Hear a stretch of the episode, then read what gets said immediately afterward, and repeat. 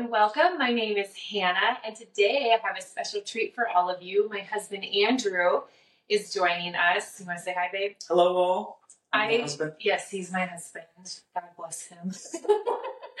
I call him Andy. His coworkers call him Andrew. You can call him Andy or Andrew in your head, whatever seems seems the best to you. Um, I'm just really excited to have you on today, babe. I am too. This is, uh, you know, a long time coming. My podcast debut. So yeah, your podcast debut. Yeah, yeah, yeah. stuff. Yeah, Andy's a really good sport, you guys. I asked him like a week ago, hey, what would you think about joining me on the podcast sometime? He's like, oh, I think I'd actually like that. So you're welcome in advance because Andy's a great guy, and I just know that myself and you, all of us, we're gonna glean a lot today from mm. having you on here. So thanks for joining us, babe. Absolutely, my pleasure. All right, well, I'm going to invite the Holy Spirit into this conversation, and we'll go ahead and get started after that. All right, Holy Spirit, we thank you so much for the power of your word, and we thank you for the blessing of relationship in you. And we just thank you, Holy Spirit, um, for laying a path on our hearts, for guiding us, for navigating us, and for showing us the way forward in hard seasons, in good seasons, in clear seasons, in murky seasons. And we just pray today, Lord, that you would bring further clarity upon our lives through this conversation, that you would move Andy and I out of the way so that you can come and fully have your way, and that we would only be vessels for what it is that you want to impart in this conversation. It's in your name we pray. Amen. Amen. All right, babe. Well, as you know, since you kind of helped me curate the theme for this season of the podcast, mm-hmm. we are talking all about choosing your hard.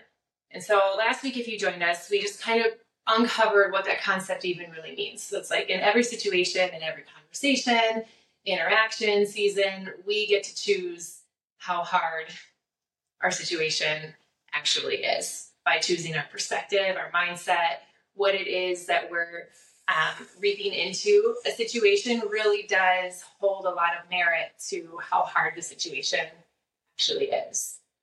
Yeah, and I think too,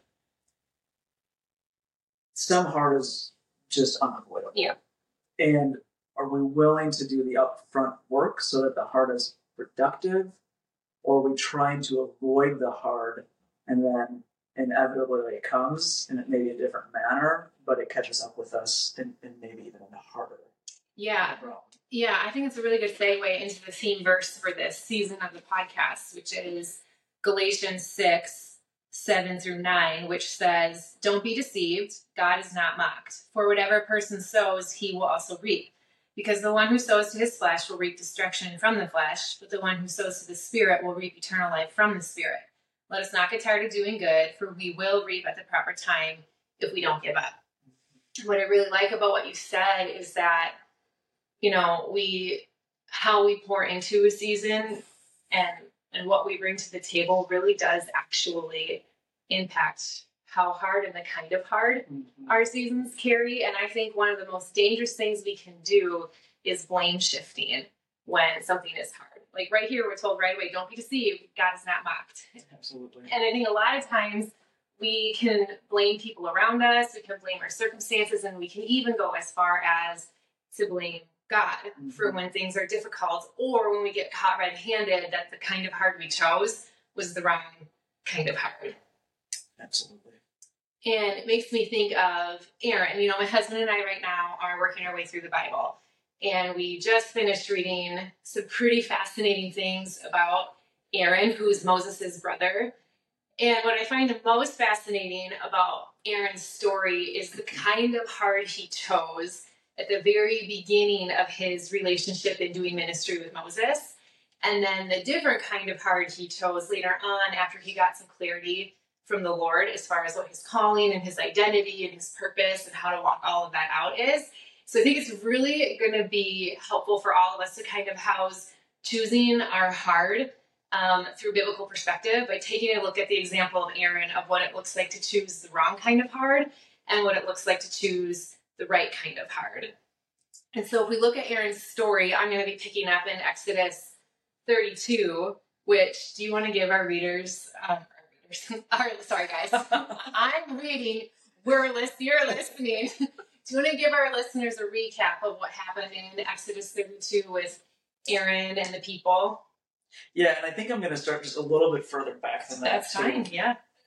Because one of the things that I think is really fascinating about the human condition is that sometimes the hard we choose makes absolutely zero sense. Yeah.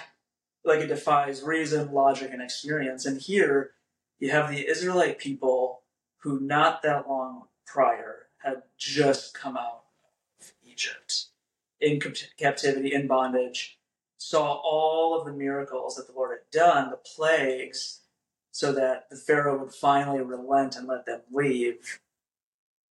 Then they get pursued. They're at the Red Sea, and they cross the Red Sea on dry land with water stacked on either side of them. They they overcome tremendous odds. Mm-hmm.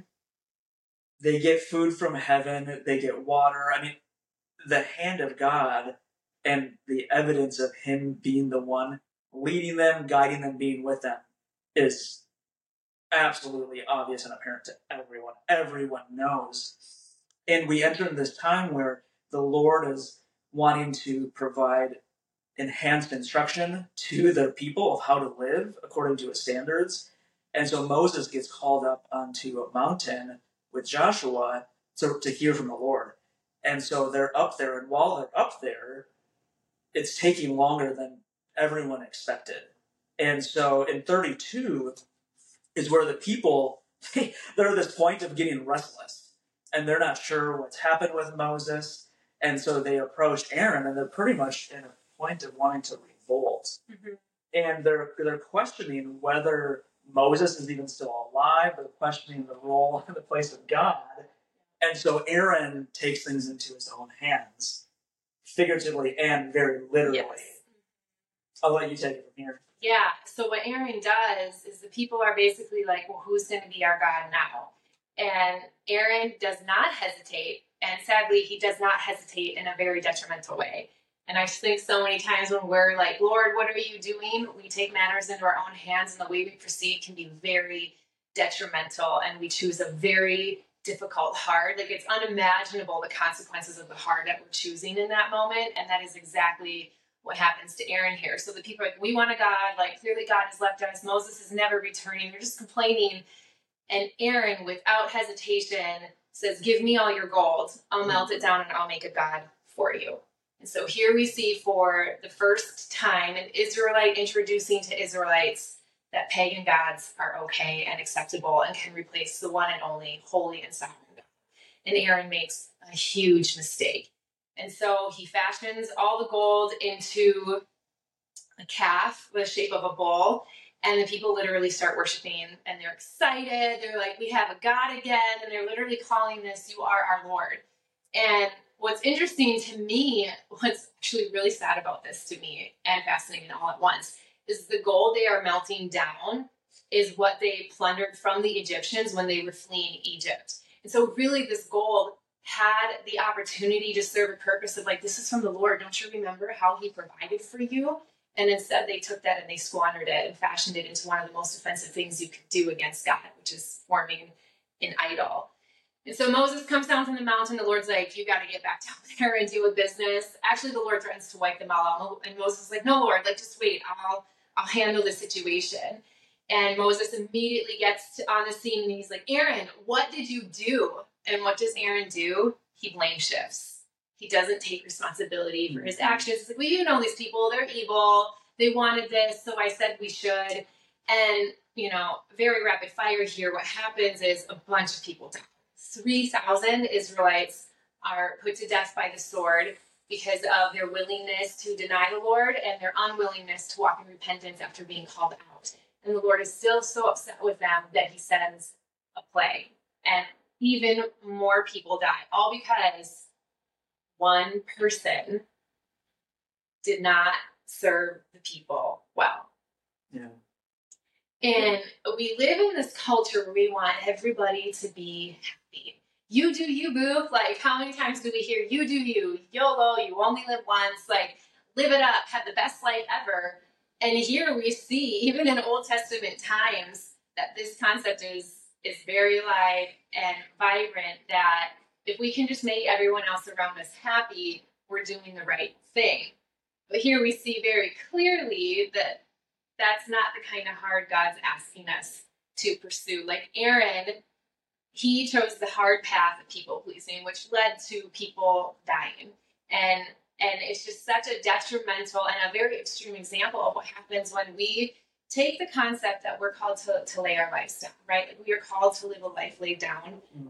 as believers in the Lord, as followers of the Lord. We're called to serve, we're called to think of others better than ourselves. We're called to walk in humility, but we're not called to walk in people pleasing.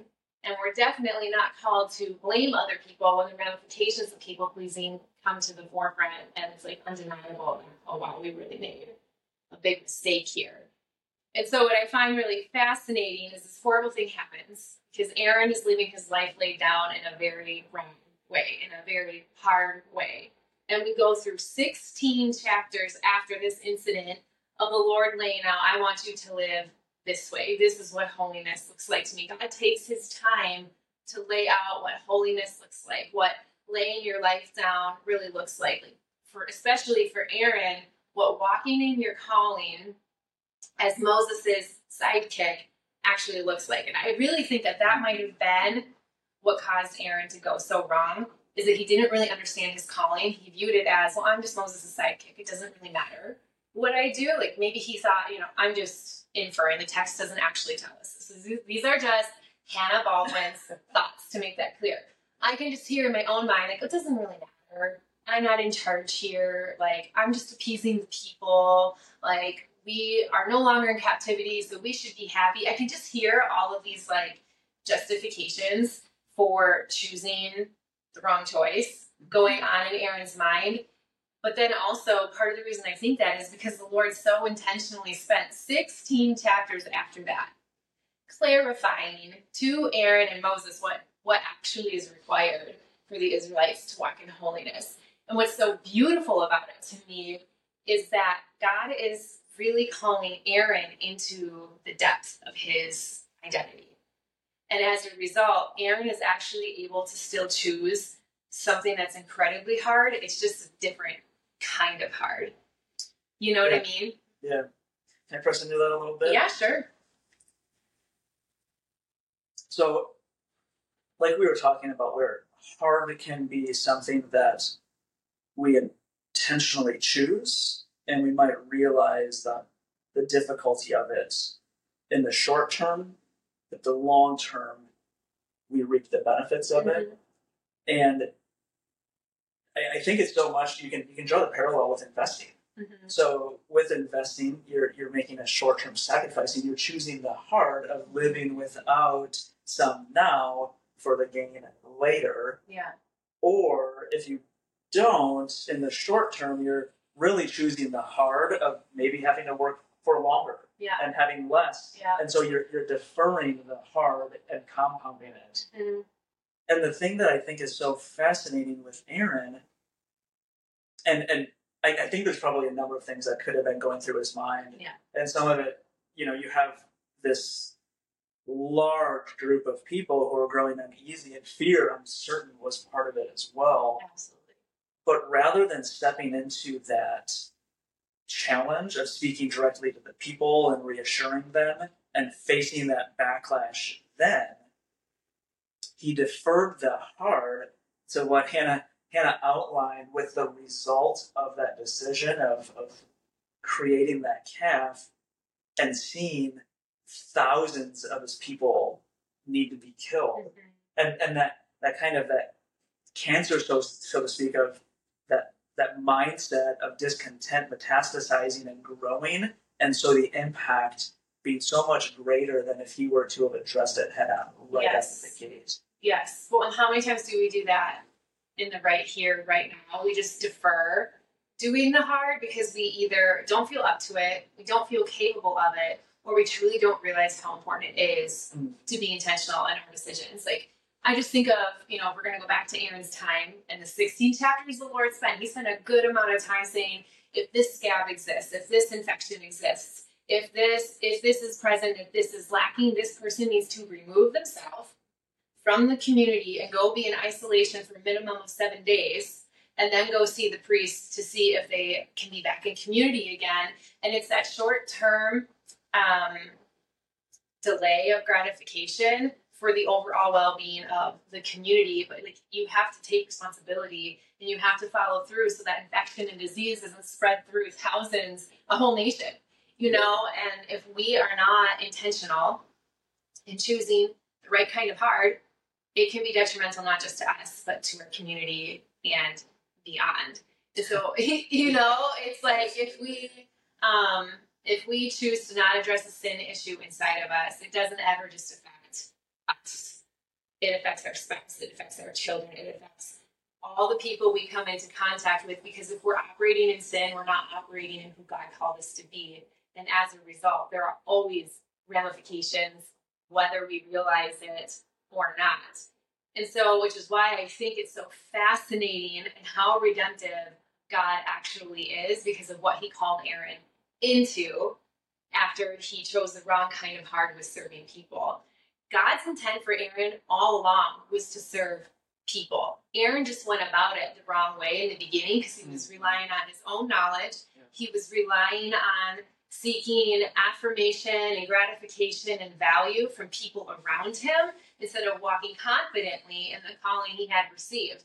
We actually see, if we jump ahead to Leviticus 9, that, well, I mean, God tells Aaron this before Leviticus 9, but we see it come to full fruition in Leviticus 9 that Aaron's actually called to be the first recorded priest for the Israelite nation. So here we have somebody who stewarded his position as Moses' sidekick very poorly and led the nation astray in a very devastating way. But God, in his graciousness and his mercy and his sovereignty, is that, well, this isn't it for you. Mm-hmm. I'm going to teach you and I'm going to show you very pointedly and very like minute detail what it looks like for you to walk in your calling. And on the day that Aaron fully stepped into his calling as a priest, he was called to sacrifice a bull. And what's so fascinating to me is 16 chapters ago, a bull was hmm. like what could have ended him. Yeah. You know, it's what it's what led to the death of thousands of people. And here, God is full circle redeeming that moment for Aaron and was saying, actually, the first sacrifice you're going to make to me on behalf of your sins and the sins of this nation is a bull. And in that moment, Aaron is fully redeemed and the sins of the nation have been atoned for. Mm-hmm. And what's so amazing to me about that is that God's bigger than our sin, right? Like we're talking about choosing our heart and and having the right perspective and mindset and heart before the Lord. But I think we can't undervalue or underestimate the importance of grace and mercy and sovereignty and how God truly is the God of second chances for us when we come to Him in humility and with a teachable spirit. So that that dovetails directly into a place in my mind as well because sometimes we have we have examples of things that we okay, maybe that's not the way we ought to do things. And we also have examples that are aspirational that this is the way that we ought to. And I find it fascinating that simultaneously, while Aaron was choosing the wrong heart, he was really that immediate gratification, pleasing others. The Lord speaks to Moses, and you, you mentioned this, you kind of flew by it earlier, but Moses himself is presented with an opportunity and a choice, and not even really a choice. He steps into it. The Lord says, I'm, I'm so fed up with these people. I'm, I'm just going to get rid of them all. And, and Moses speaks to the Lord and says, Whoa, can you, like, please don't do that yeah. on behalf of the people, on behalf of your name. Let's not, please don't wipe out. And, and the Lord changes his mind, it says, and, and, and goes along with what Moses is saying. But here we have Moses who the easy decision then. I mean, Moses already had experiences with these people. Yeah. He knows how stiff necked they are, how quick they are to mm-hmm. grumble and complain. I mean, the easy thing would have been like, oh, awesome, Lord. Yep, wipe them out. Because the Lord says, Moses, I'm going to make you into a, a great nation. I'm going to wipe these up and make you into a great nation. Yeah. The easy thing to do would have been to accept that. Yeah. And instead, he chose the hard of going down, confronting the people, dealing with the issue head on.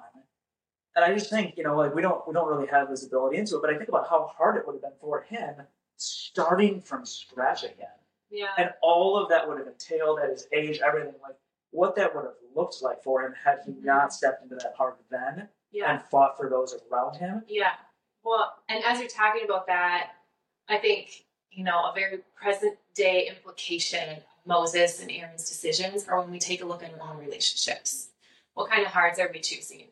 Are we, you know, I can relate to Aaron so much because so much of my life up until the last year or two was spent people pleasing. It's like I would try to not people please, but I would always go back to people pleasing. And until I realized it was completely rooted in insecurity and pride and fear, and that as a result, I was idolizing the opinions of people far more than I was worshiping who God is and what God mm-hmm. and and walking obediently in the calling He had for me. I couldn't break free from that, and so I was not willing to have hard conversations with people because I was deathly afraid they wouldn't go well. I would be perceived as selfish and self-centered, or just this little immature baby who couldn't handle having her feelings hurt. So I very much can identify mm. with Aaron, but I would say you have a tendency to be more like Moses in the sense of like you're willing to have hard conversations for the sake of the health of the overall relationship. But the reason I think you're willing to enter into that more freely than a lot of other people I know. And I think the reason that those conversations go a lot better for you than they do for some other people that I know is because you're not going into it with this personal agenda to be vindicated through the conversation. I I really think, and you can correct me if I'm wrong or provide um, some clarification here. I really think, as your wife of almost 15 years, what I've seen on repeat is your heart to and your heart to fight the fight that actually matters. Like Moses, he pleaded with God, like, Lord, let me talk to the people, like, don't wipe them out. And he went to Aaron and he didn't rip him a new one of all the ways he failed, and he didn't name call, he didn't do any name calling or blaming. He didn't he didn't um hyper focus on anything really emotional that he felt from the disappointment of their choices. Is like this was wrong. And he was clearly mad. he, He was- broke, he broke the tablets He coming broke down. the tablets coming down. I don't know if you guys know this, but um, the the tablets they were a, a two session Yeah. encounter Yeah. with the Lord because Moses was so angry he broke these sacred tablets that were a fruition of his time with the Lord on the mountain, and he actually had to go back to the mountain a second round um, for the tablets to be reinscribed. Mhm. But um, as far as relationships, wow, as far as relationships go, babe, if you could give some just some practical how to, like how do you go about having a difficult conversation when you still have emotion about the conversation, but you're going into the conversation with the Lord in mind and his purposes in mind and the person's heart in mind. Like, what are some practical ways that you do that to keep a level head and to not make it all about you? Yeah, I think that's that's one of the biggest pieces is I think there's a component of, of pausing un- Mm. until some of that initial emotion can melt away. Yeah. And so whether it's a perceived offense or something that's that's hurtful or or wrong, I think a lot of times we, we internalize and make it personal and we can just like this isn't right. It, it offends our sense of justice. And when we when we react out of that, it's it's really all about us. Yeah. And and you did this and you need to make it right for me. And I, I think when that can shift to be this is something that that maybe needs to be addressed because it it really highlights something that might be a bigger and deeper issue. It's it's taking again that that longer term review Mhm. as opposed to the shorter term Yeah. view Mhm. And entering into those conversations with humility and knowing that sometimes our perspective might be askew and that can really help us to enter into conversations coming alongside someone as opposed to coming against them is like I'm I'm wanting to enter into this and I feel like we need to have this discussion Mhm. for the overall betterment of maybe where you're at and maybe where we're at Mhm. and this is an opportunity of growth and, and there's been so many times in, in our lives where we've had people speak into our lives and they were courageous enough to do that and we've been able to grow and experience the benefit of that. And sometimes i think there can be a sense of self-preservation where we're we're, we're scared of what the reaction might be. We don't know if it's going to be received well or not. I think it's it's good to be sensitive to those Yeah. components, but when we're willing to enter those conversations truly for the benefit of the other person as Mhm. opposed to our own, I think it's what it can allow how we how we talk, how we approach it, how easily we're offended by other things that might come up in those conversations, and a willingness to kind of release the outcome Yeah. that that it doesn't have to be something to satisfy a personal need, but a hope that it generates long lasting change in the life of the other. Yeah, I think stuff that's so good. All of it. Like if I'm just gonna pause here. If that spoke to you, I encourage you to pause this right now and go back like a minute and jot down what really spoke to you and ask ask the Lord what specifically about what my husband just said is for you. Because that's there's a lot of wisdom and maturity in that. Um, and I think something you said that really stuck out to me and is something we've really tried to do in having challenging conversations for the betterment of relationship and to honor the Lord and forward, thinking kingdom minded, like five years from now. How am I going to think about the way I've handled this conversation? How am I going to think about, or what, what might I feel? What might the ramifications be of having this conversation and of not having this conversation?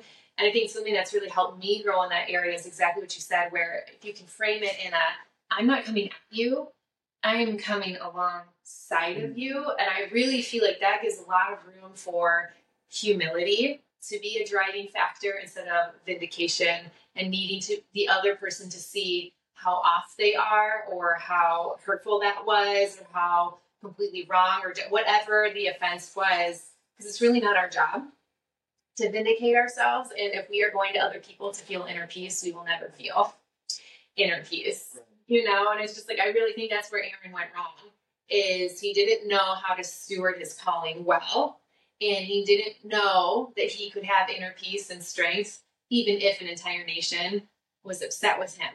But then somehow along the way over these 16 chapters it's very clear aaron had an incredible change of heart and perspective in his calling to serve the people. Mm. Because i think a lot of times we think serving people equates people pleasing.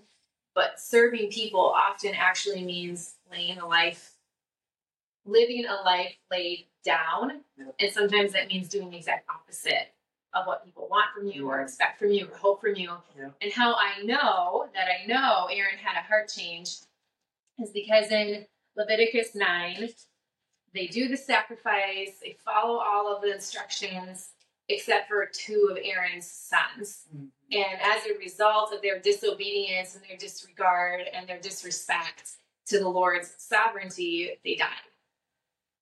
And when Moses said, This is why this happened, Aaron didn't blame anybody. Yeah. He was just, it says, Aaron remained silent. And to me, in the context of everything that you read between Exodus 32 and Leviticus 10, well, it actually happens in Leviticus 10, it's like he clearly had a heart change because he's not blaming, he's not making excuses, he's not even wondering why this happened and why Moses is speaking to him. I, I really believe his silence is um, submission Yeah. and surrender and uh, an actual awareness of yeah that that was wrong and I, I, I do understand you know and and how clearly it, and even for even further um, even further evidence that he's had a change of heart is Aaron continues on in his calling. And does he execute it perfectly the rest of his life? No he gets called out later on for disrespecting Moses along with their sister. Um, so it's, it's clear he's not perfect. So like don't hear us saying that like when you choose the right heart, you're signing up for a life of having to be perfect always. It's just it's really more of like a motivation and a heart check. Like, what is my motive here? Is it honoring to the Lord? Am I choosing a heart that is going to enable me to sow from good things later on? Or am I choosing the kind of heart where I'm not going to be able to reap? I'm not I'm not going to be able to reap from good things later on. I'm only going to be able to continue to reap from poor ha- poor habits or patterns, sinful behavior, instead of sowing into the kind of heart that will generate a harvest that enables us to reap very good things later on.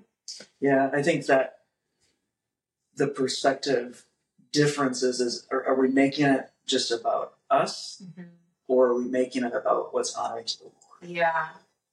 And, yeah. and when we can when we can think in those terms, I think those hard decisions still remain hard, Mhm. but we we cut out the complexity.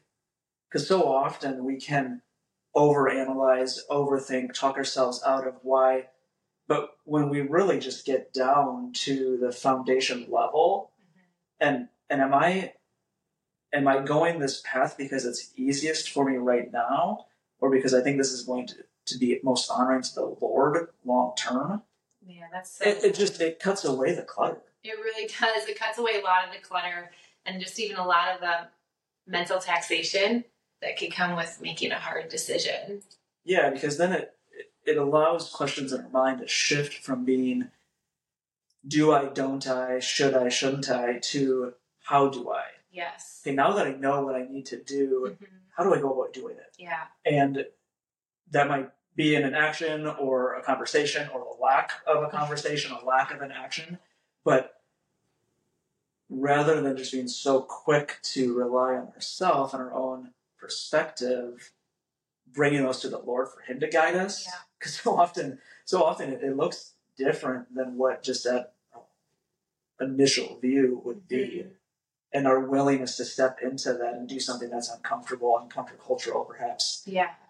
really, really does make a tremendous difference. Yeah. And I think, like what you said, that's the, there was a secret to living a life laid down, it would be asking the right question, which is not, what do I want?